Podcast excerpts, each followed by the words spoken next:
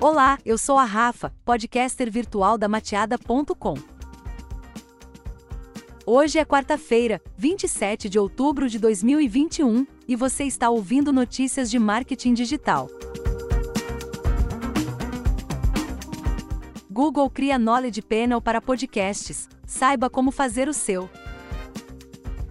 Profissionais de SEO e podcasters notaram uma nova funcionalidade na busca do Google, como noticiado pelo portal Search Engine Land. Agora, quem pesquisa pelo nome de um podcast visualiza um Knowledge Panel exclusivo, que traz algumas características sobre o programa e outras buscas relacionadas. O Google não se manifestou sobre a criação do Knowledge Panel de podcasts. Por sua vez, a comunidade de SEO acredita que os dados sejam extraídos do feed RSS de cada programa.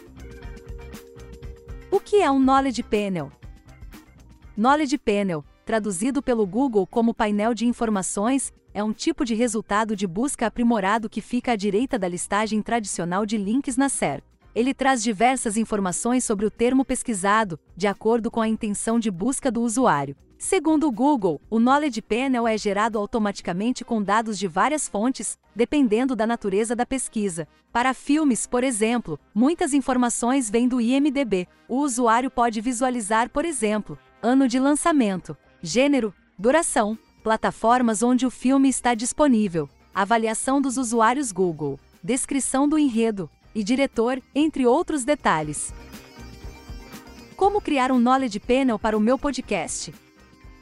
O Google ainda não se pronunciou sobre como usuários podem fornecer informações para criar um Knowledge Panel de podcasts. Entretanto, profissionais de seu concordam que os dados provavelmente são extraídos do feed RSS de cada programa. Existe uma documentação oficial com diretrizes de feed RSS para o Google Podcasts que você pode usar para se basear. No exemplo fornecido pelo Google, estão todas as informações que compõem o Knowledge Panel de podcasts nome do programa, imagem e descrição.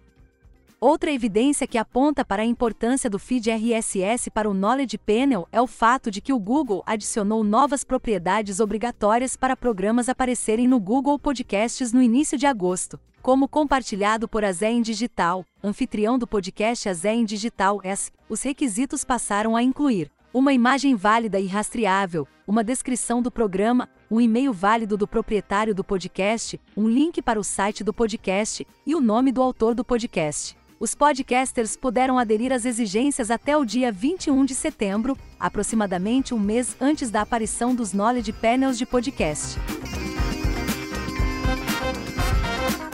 Obrigado por assistir esse episódio. Siga a Mateada nas redes sociais, os links estão na descrição desse podcast. Um beijo virtual e até amanhã!